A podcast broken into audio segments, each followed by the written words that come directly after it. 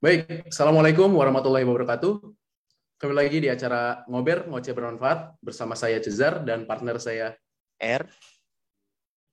Aduh, apa kabar R? Oh, baik, baik. Alhamdulillah. Udah lama banget kita nggak ketemu ya? Terakhir Wah, kapan tuh? Gila. Udah lama banget sih. Yang itu tuh, kita terakhir tuh acara SMP itu. Temu kangen ya? Oh Nah, iya, iya, bener itu. ya. Udah lama banget sih. Bulan apa ya? Wah, lupa gue juga. Gara-gara COVID sih ya. Ya udah lah ya. Parah. Nggak kerasa sih kita udah kelas 11 ya berarti ya. Terakhir kita kelas 9 masih main-main. Yoi. Udah kelas 11 aja ya? Gak kerasa Aduh. parah sih. ya berhubung udah kelas 11 nih R. Lu tuh udah mulai mikirin mau jurusan apa, terus mau kuliah di mana gitu? Gue udah ada pikiran sih. Gue bakal masuk ke Hmm. fakultas kedokteran gitu. Cuman Wih, gue masih bingung ragu gitu, Sar. Gimana ya? Hmm. Pas banget ya, Er. Apa tuh? Karena narasumber kita nih pada hari ini tuh mungkin bisa ngebantu lu sih. Siapa itu? Langsung kita panggil ya. Langsung. Hanifah. Halo, Assalamualaikum. Waalaikumsalam. Gimana kabarnya, teman-teman? Alhamdulillah baik. Kakak gimana nih kabarnya, Kak? Alhamdulillah sehat. Agak deg-degan ya. Santai aja kita mau santai aja. Kita di Oke, situ sip. santai. Gimana gimana? Ini Kak, kan, oh ini dulu deh Kak. Mungkin teman-teman di sana kan masih ada yang belum tahu nih sama Kakak. Boleh kali Kak, Ya. perkenalkan Oke. diri dulu gitu. Oke, eh, perkenalan dulu kali ya. Iya. Eh, Assalamualaikum semuanya. Perkenalkan, nama saya Hanifah Dwi Cahaya Putri, biasa dipanggil Hanifah atau mau panggil Hani juga boleh. Eh, Saya lulusan psikologi, teman-teman. Jadi dan kebetulan di SMA kita Taufik eh, mengampu mata pelajaran bimbingan konseling gitu. Jadi karena masih off eh, online gitu ya, kita masih belum bisa ketemu nih. Tapi udahlah melihat beberapa eh, orang gitu ya lew- lewat online. Ini backgroundnya udah udah pas banget belum ya? Wah, udah bagus Kak, mantap. Menyelesaikan banget nih psikologi gitu. Pas banget nih. Oh iya, kakak kak, kakak tuh dulu pas lulusan psikologi tuh kuliahnya di mana sih Kak? Kalau boleh tahu? Oke, saya di Universitas Islam Indonesia Yogyakarta, teman-teman. Eh, jadi memang ini lucu sih kalau kalau diceritain panjang tuh sebenarnya lucu gitu. Nggak ada pernah pikiran eh, bakal kuliah jauh di Yogyakarta gitu. Selalu eh, ngambilnya tuh kemarin-kemarin waktu SBM, SNMPTN selalu Jawa Barat gitu. Dan nggak pernah nyampe sana. Dan ternyata rezekinya malah di sana gitu. Kota yang orang bilang eh, apa namanya? seru dan memang ternyata ngangenin banget sih sekarang juga. Nah, saya mau nanya nih Kak. Eh, kenapa Kakak tuh yakin pengen masuk jurusan psikolog? Oke, kalau misalnya ditanya itu gitu ya teman-teman, saya pun gitu merasakan waktu SMA dulu ada gejolak-gejolak "Ah, jadi nggak ya masuk jurusan ini nggak ya? Jadi tenang gitu teman-teman kalau teman-teman di sini ngerasa aku masih bingung belum menetapin jurusan gitu dan saya pun juga mer- merasakan kayak gitu gitu. Jadi is okay.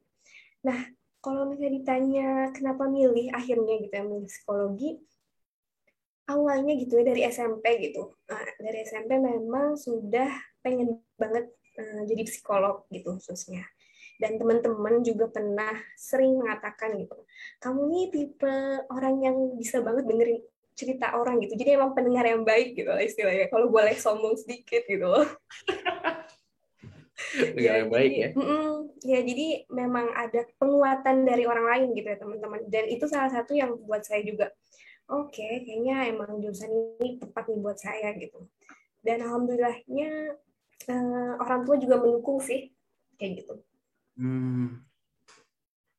Orang tua emang kalau orang tua kakak tuh dari dulu, dari dulu tuh emang mendukung atau pernah nyaranin kakak masuk ke jurusan lain gitu loh? Pernah nggak sih? Oke, kalau ditanya pernah atau enggak pernah, karena waktu SMA gitu ya sudah masuk SMA itu uh, antara uh, jadi nggak ya psikologi gitu ya, jadi ada kebingungan di situ orang tua kayaknya ngasih apa ya ngasih saran gitu ya salah satu jurusan yang mungkin bisa jadi pilihan kedua gitu. Jadi waktu saat itu saya kekeh banget nih pengen psikologi cuma kan ya kita tahu gitu ya realita kadang nggak sesuai sama ekspektasi kita gitu jadi memang perlu persiapan dan orang tua ngasih saran gimana kamu ambil uh, biologi saat itu karena saat uh, SMA saya suka banget mata pelajaran biologi suka suka banget Gimana ya? Suka ya? suka ya, gue biologi suka banget sih. Anak IPA gitu kan. Nggak ada biologi, kimia, fisika tuh nggak nggak akan deh. Kurang ya. Nggak, ya. Kurang banget sih. Oh iya. apa-apa, itu kan teman-teman beda-beda gitu ya. Hmm, iya sih. Iya. uh, sekarang kesulitan apa sih yang kakak dapetin waktu pertama kali masuk jurusan psikologi kak? Oke, ini flashback agak empat tahun ke belakang ya ini agak lumayan lama ternyata ya. Oh, gak apa-apa kan. Cerita panjang lebar kita ingat-ingat mendengar sih. Santai aja. Oke. Okay.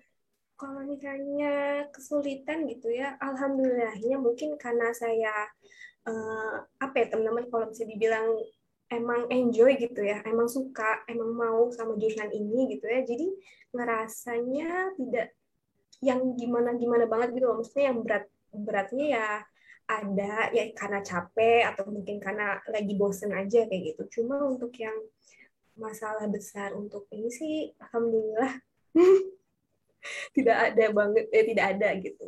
Saya bilang nggak ada. Oh ya tugas ospek itu apa kak? Kalau boleh tahu kak? Waktu awal-awal masuk. Eh, yang pasti ada dua gitu ya, ospek fakultas dan ospek universitas Nah, untuk yang uh, fakultas sih standar ya teman-teman, maksudnya ya kita kena perkenalan sama uh, kebetulan fakultas saya di UI itu ada empat jurusan, jadi memang nggak cuma psikologi doang gitu. Uh, di UI digabung sama ilmu sosial budaya. Uh, dia memperkenalannya ya perkenalan oh ya saya inget banget waktu awal masuk psikologi gitu ya.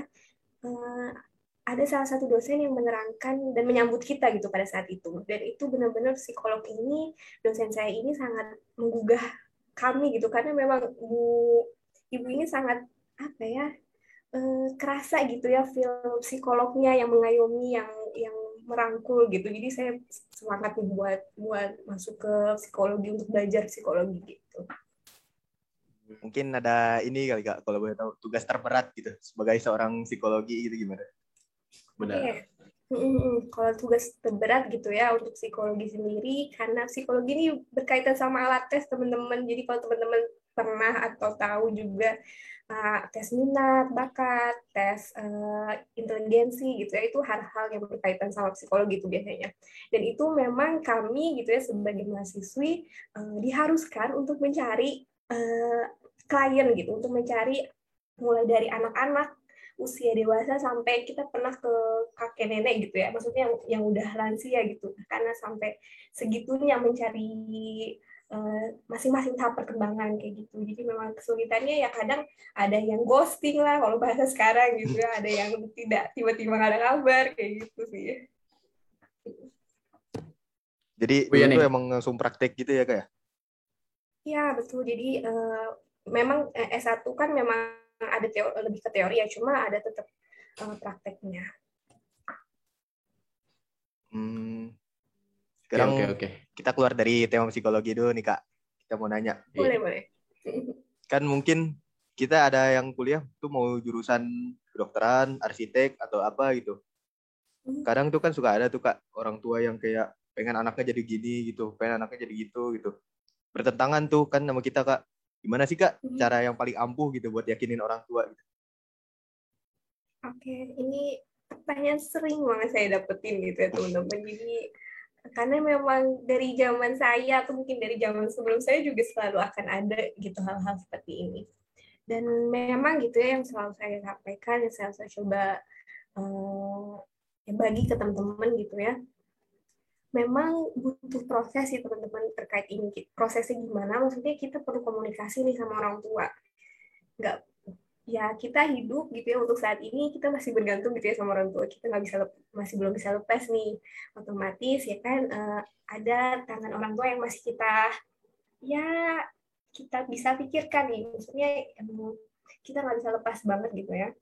Terus oleh karena ya oleh karena itu gitu ya teman-teman bisa banget untuk komunikasiin maunya apa gitu ya. Mungkin saat ini teman-teman belum pernah diskusi sama orang tua atau mungkin orang tua masih belum tahu teman-teman maunya apa spesifiknya. Jadi makanya orang tua tuh ngasih ya udah kamu ke sini aja kayak gitu. Biasanya kayak gitu.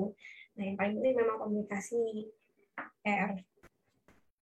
Oh ya karena banyak banget di kalangan SMA ya mungkin dia tuh mau masuk dokteran, mau masuk hukum, tapi dia mau mau komunikasi ke orang tua, cuman dia tuh masih belum berani, takut ditentang gitu. Oke, okay, iya sih memang itu butuh keberanian gitu ya, walaupun sama orang tua sendiri kadang kita hmm, gitu ya kayak ada gregetannya gitu udah bilang udah berusaha untuk nyoba berkali-kali cuma ya kok masih gini-gini aja gitu. Itu tenang teman-teman saya juga pernah merasakan gitu seperti itu. Cuma memang wajar banget sih maksudnya orang tua juga pengen yang terbaik buat kita gitu ya teman-teman. Itu mungkin salah satu hal yang bisa kita uh, apa ya coba pahami dari orang tua gitu. Nah kalau misalnya teman-teman takut atau mungkin teman-teman masih ragu teman-teman bisa cari tahu dulu nih Eh, benar-benar apakah jurusan ini teman-teman mau, teman-teman yakin, teman-teman uh, sanggup untuk apa ya menjalani jurusan ini gitu kan. Pasti setiap jurusan akan ada lika-likunya gitu ada akan ada kerikil-kerikilnya gitu. Malah mungkin ada bebatuan yang besar gitu kan. Nah teman-teman harus cari tahu dulu nih positif sama negatif dari jurusan yang teman-teman pilih baru nanti coba sampaikan uh, ma apa uh, atau ayah bunda gitu ya eh, tergantung panggilan. Aku udah coba cari tahu tentang jurusan ini dan aku tertarik banget.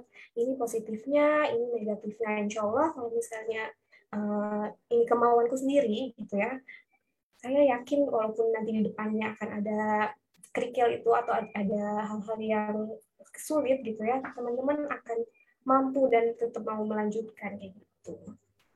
Jadi dikasih pengertian gitu ya. Maksudnya kita yang paling tahu orang tua kita kayak apa teman-teman yang tahu juga orang tua eh, teman-teman kayak apa gitu ya. Jadi bisa oh mungkin pada saat waktu yang lagi kayak gimana orang tua bisa lebih fokus sama pembicaraan kita kayak gitu. Jadi dipilih-pilih juga tuh waktunya keadaannya kondisinya kayak gimana. Kan R, R. apa ya? Ini ada pertanyaan nih satu mungkin relate banget nih sama kita R apa sama teman-teman teman-teman kita mungkin juga relate banget ya. Apa tuh? Apa tuh? Nih. Gimana cara nyimbangin porsi bermain sama belajar? Wah, Karena kan itu kan banget sih. Suka nongkrong ya. Iya. Susah gitu. Main Gimana ya game. Caranya kan. ya? Suka PUBG ya. Gimana ya, tuh? Ya, ya. Nggak bisa dipungkiri gitu ya masa-masa kalian gitu ya. Apalagi ini kondisinya yang mengharuskan di rumah aja gitu ya. Mau ngapain lagi selain main game gitu kan. Bosen ke mana-mana nggak bisa gitu. Oke okay, kalau kalau misalnya untuk masalah manajemen waktu ya kalau misalnya seperti ini. Pembagian waktunya ya sebenarnya yang paling tahu gitu ya teman-teman itu teman-teman sendiri sih. Kalau boleh menyampaikan seperti itu gitu ya. Karena apa? Itu karena teman-teman yang tahu batasan masing-masing ya. Teman-teman mampunya seperti apa gitu. Teman lelahnya uh, sampai batas mana itu kan cuma teman-teman yang tahu. Saya ini baru kenal sama Sar sama R gitu kan jadi belum bisa tahu gimana gimana nih. Cuma mungkin bisa direfleksikan ke dalam diri gitu ya. Uh, oke okay. tiap sehari misalnya atau mungkin dibuat jadwal seminggu uh, uh, batasan main gamenya berapa lama gitu. Mungkin kalau misalnya sudah berlebihan gitu ya, sudah dirasa teman-teman ngerasa, kok kayaknya aku udah berlebihan banget nih main gamesnya, itu bisa dikurangi pelan-pelan. Uh, mungkin seminggu dikurangi 30 menit, ntar makin lama makin banyak gitu. Jadi memang pembagiannya yang teman-teman dirasa nyaman lah kayak gitu. Mungkin gini kak, kan kalau main main gitu main game atau apa masih bisa kita jadwalin nih tapi kalau rasa malas nih kak gimana tuh kak cara ngatasin Iya ya. Susah banget itu. Iya emang itu rasa malas kenapa harus ada gitu ya? Iya. iya.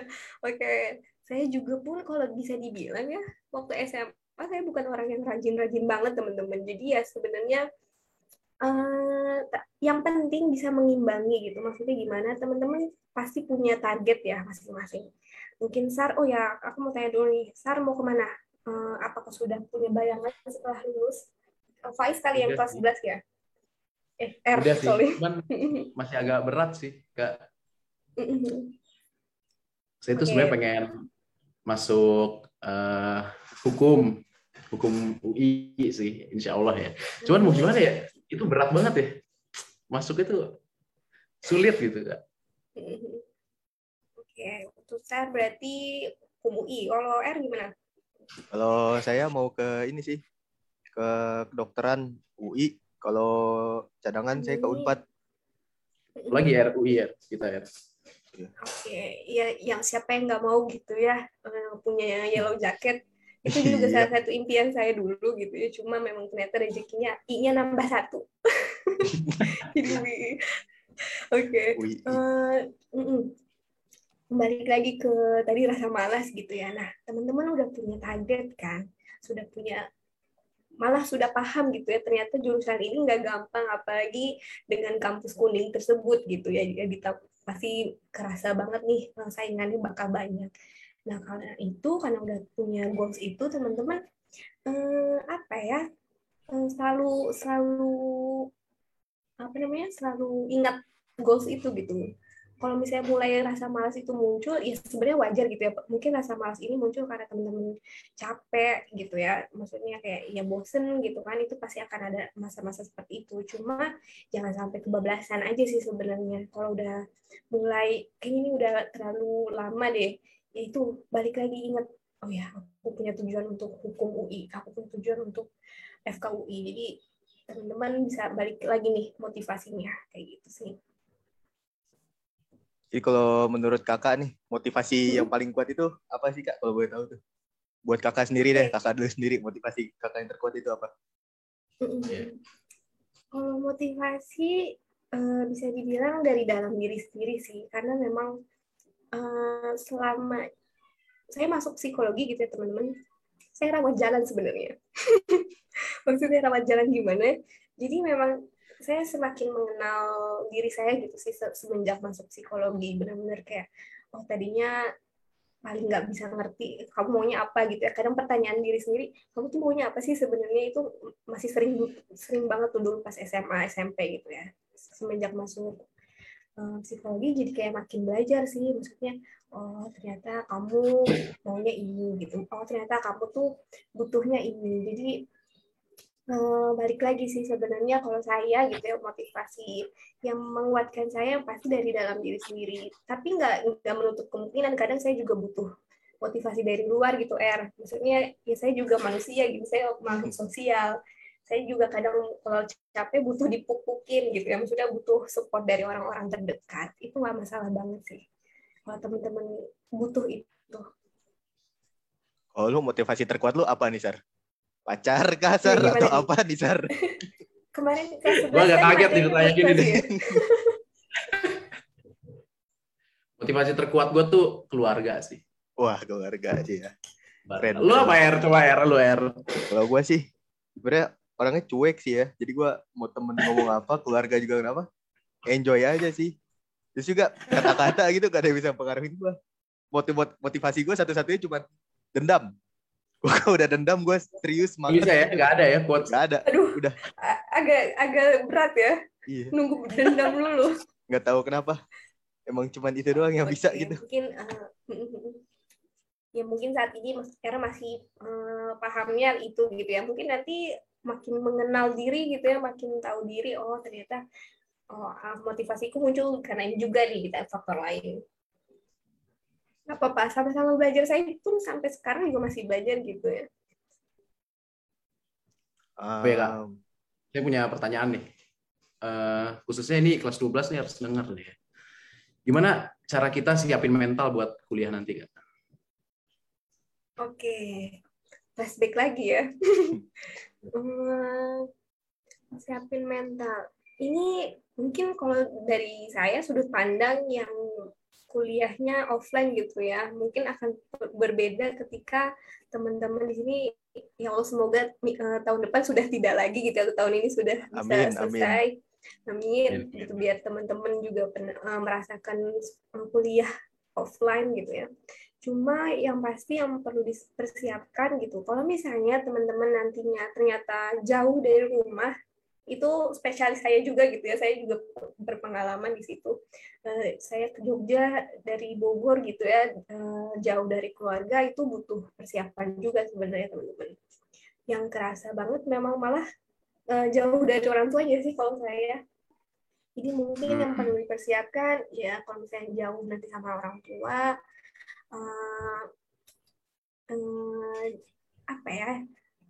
Mungkin akan berat awalnya sih memang akan kerasa berat. Cuman masih ada uh, teknologi gitu ya. Sekarang gadget juga sudah makin banyak jadi komunikasi dengan orang tua juga akan semakin mudah. Jadi uh, semoga tidak terlalu bermasalah di situ. Terus juga mungkin uh, ini teman-teman kuliah tuh beda banget sih sama SMA saya benar-benar ngerasain oh iya ternyata ini realnya benar-benar real kehidupan gitu. SMA mungkin saya juga masih masih apa menye menye bahasa apa ya? Kalian tahu nggak menye menye menye males-males sekali bu. Males-males sekali kak. Uh, menye menye tuh kayak, kayak masih ya bocah lah mesti kayak masih ya emang mas kalau misalnya di perkembangan juga ya di tahap perkembangan memang kita masih eksplornya masih banyak nih SMA Nah, di kuliah ini sudah mulai masuk ke dewasa awal, teman-teman harus siap akan banyak eh, cobaan tantangan lagi lebih berat gitu ya. Jadi disiapkannya apa ya fisik, mental, hmm. dan itu mungkin sosial support juga sih. RR. ya, Sir. Apa itu? R. Apa Kita ntar kalau jauh dari orang tua, lu gue denger denger lu tidur masih takut ya Aduh. ya kalau sendiri. Aduh. Gue denger denger sih gitu Er. Suka aneh-aneh pertanyaan lu nih. Jangan suka buka kartu gitu. gitu dong ah. Malu kan gue jadi. Tahuan dong. iya. Nanti ditonton orang-orang nih Sar. Malu dong gue. Oh iya. Gue udah berwibawa gini nih. Biar jadi ya, nonton kita nih. Jelaskan ya. Ini kak, cara ini deh. Aku mau nanya deh. Uh, kan nanti tuh kita kuliah kan sama dosen. Cara ngadepin dosen yang paling baik dan benar gimana gitu? Kan sepada yang killer gitu kalau kata orang gimana gitu. Kasih nilai pelit ya, Re. Iya katanya juga gitu tuh. Gimana yeah. tuh kak? sebenarnya hampir sama gitu ya kalau kayak gitu di di sekolah pun di SMA di SMP pasti kan ada aja gitu ya macam-macam guru. Nah menurut kalian saya gimana nih? jadi nanya balik ke guru. Guru yang, Santai yang aja kategori apa nih Santai ini mah ya. Santai ini mah. Kita yang manggil kakak ya ya iya. Nggak ada. Ini kayaknya udah gak ada rasa nggak enak sama sekali ini ya saya juga pengennya gitu sih apalagi BK gitu ya. Jangan sampai teman-teman masih beranggapan BK gimana gimana oke balik ke topik ya. Sorry.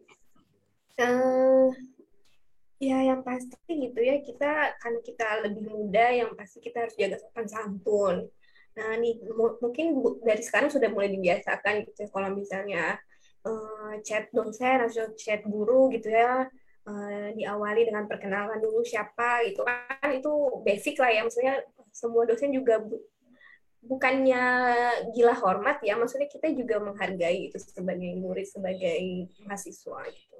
Terus juga uh, kalau bisa nih nah ya ini mungkin tips yang bisa teman-teman ikuti juga banyak-banyak ekspor di kuliah gitu ya. Deketin aja dosen maksudnya maksud deketin dosen di sini entah mau jadi asdos atau mungkin uh, penelitian bareng dosen itu bisa bermanfaat banget buat temen-temen ke depannya gitu ya setelah kuliah.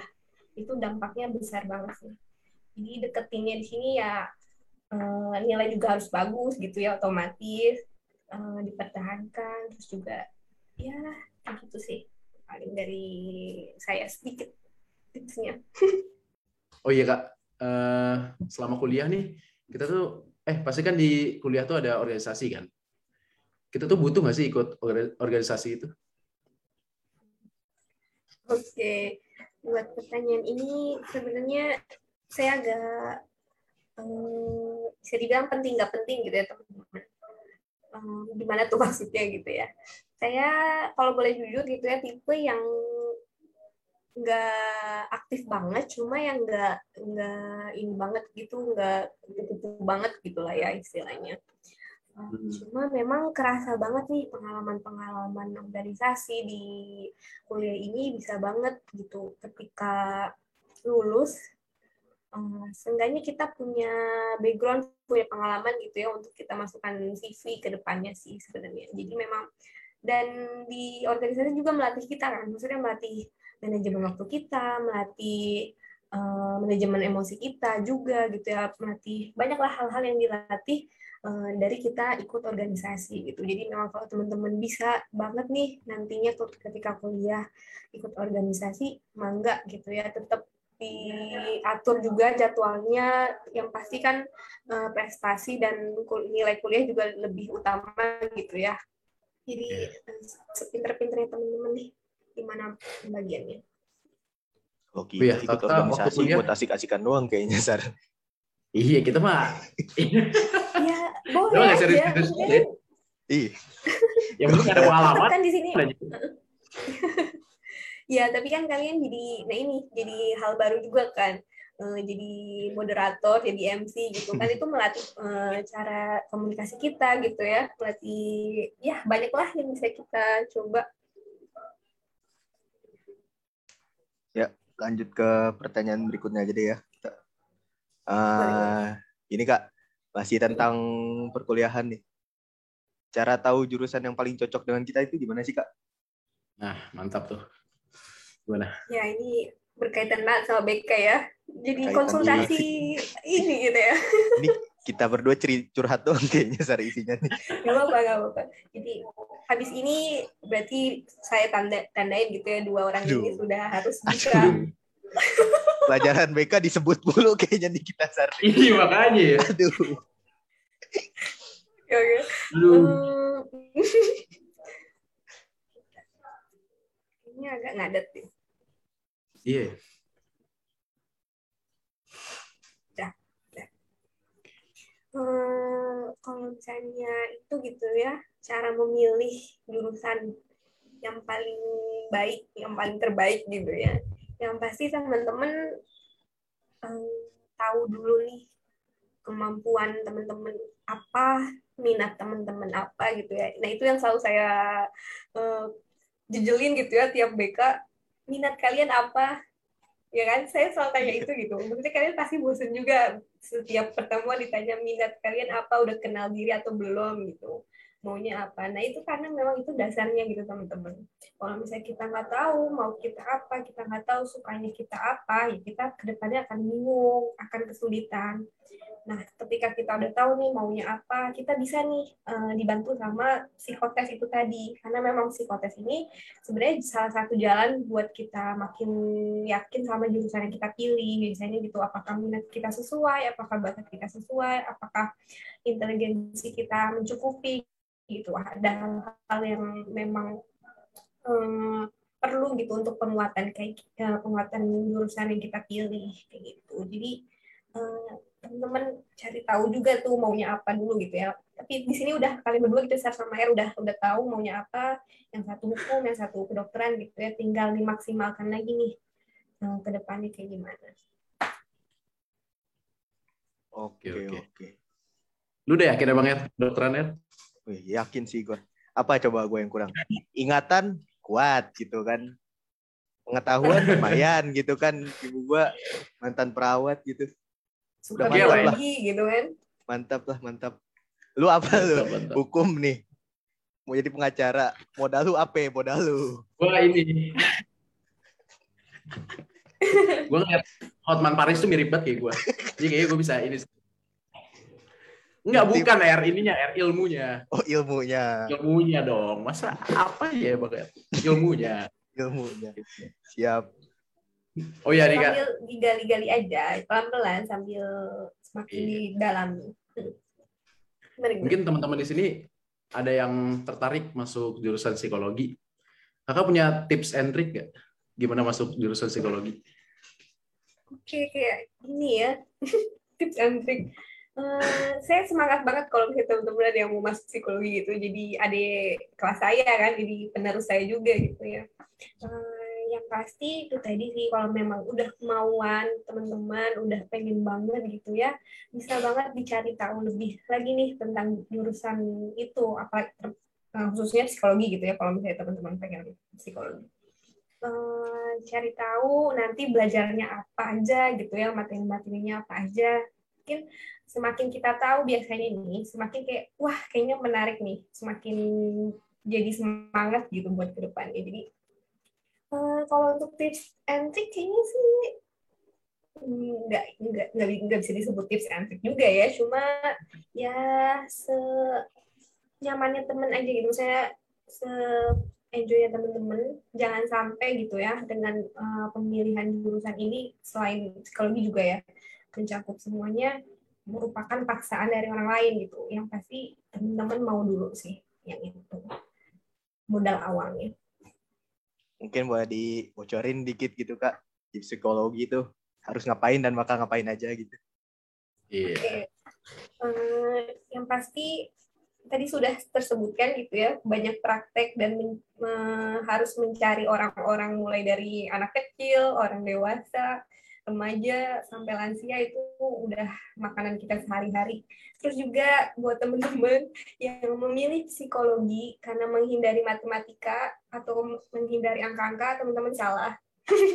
Ada juga ternyata ya. Berarti ada Sar. ada. Aduh. Tadi aku minat Tetap ada, sedikit jadi gak jadi deh. Aduh aduh. Aduh jangan dong. Eh, jangan gara-gara tahu matematika. Eh tetap ada. Eh, jadi jadi. Jadi ada statistika teman-teman kalau teman-teman sudah pernah mendengar tentang jurusan itu gitu ya. Dan di psikologi sendiri dibutuhkan statistika untuk yaitu tadi untuk kita men-scoring atau menilai eh, hasil-hasil psikotes biasanya. Jadi memang berkaitan banget tuh nanti. Variabel variabel eh, psikologi kayak social support kayak gitu-gitu memang ada ya gitulah ada penilaiannya gitu ada juga RMTKR tapi tenang pakai pakai alat kok. Maksudnya pakai SPSS jadi ada eh, ininya buat statistikanya. Oke oke mungkin ngitungnya cuma ngitung persen-persenan gitu doang Sar. Iya. Bisa lah ya kita ya. Kalau mau sih sabi sih nyoba. Aduh. Penasaran juga sih. Bisa dicari tahu. Moy, ini deh. Pertanyaan terakhir dari kita teh.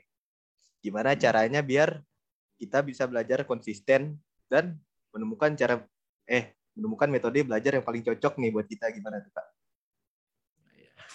eh, metode belajar kemarin gaya belajar teman-teman kelas 11 dapet kan ya dapat materi lagi ya ingat lu, materi lagi jadinya kan Eh? Masih inget gak?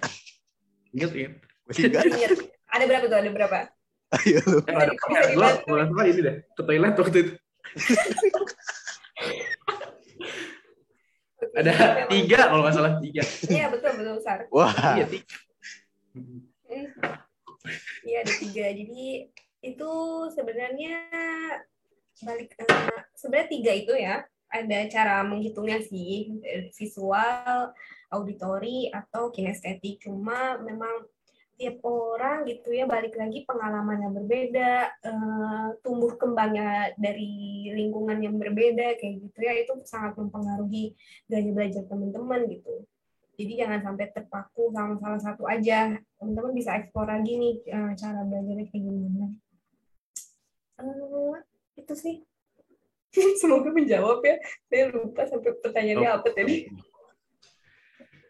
oh ya R apa? Gak kerasa ya kita udah ngobrol udah lumayan lama ya sama Kak Hanifah ya Wah, iya juga nih. Udah sore nih Gimana ya? lihat nih. setelah ngedengar jawabannya gimana R lu udah gimana coba Bantu banget sih. Gue jadi lebih bantu ya sih ini. benar kan pilihan gue nih ya Mantap sih, mantap, mantap. kan Iya, Mantap, gila mantap. Gila. iya Emang the best dari Sarda. Kanifah juga mantap lah. Aduh.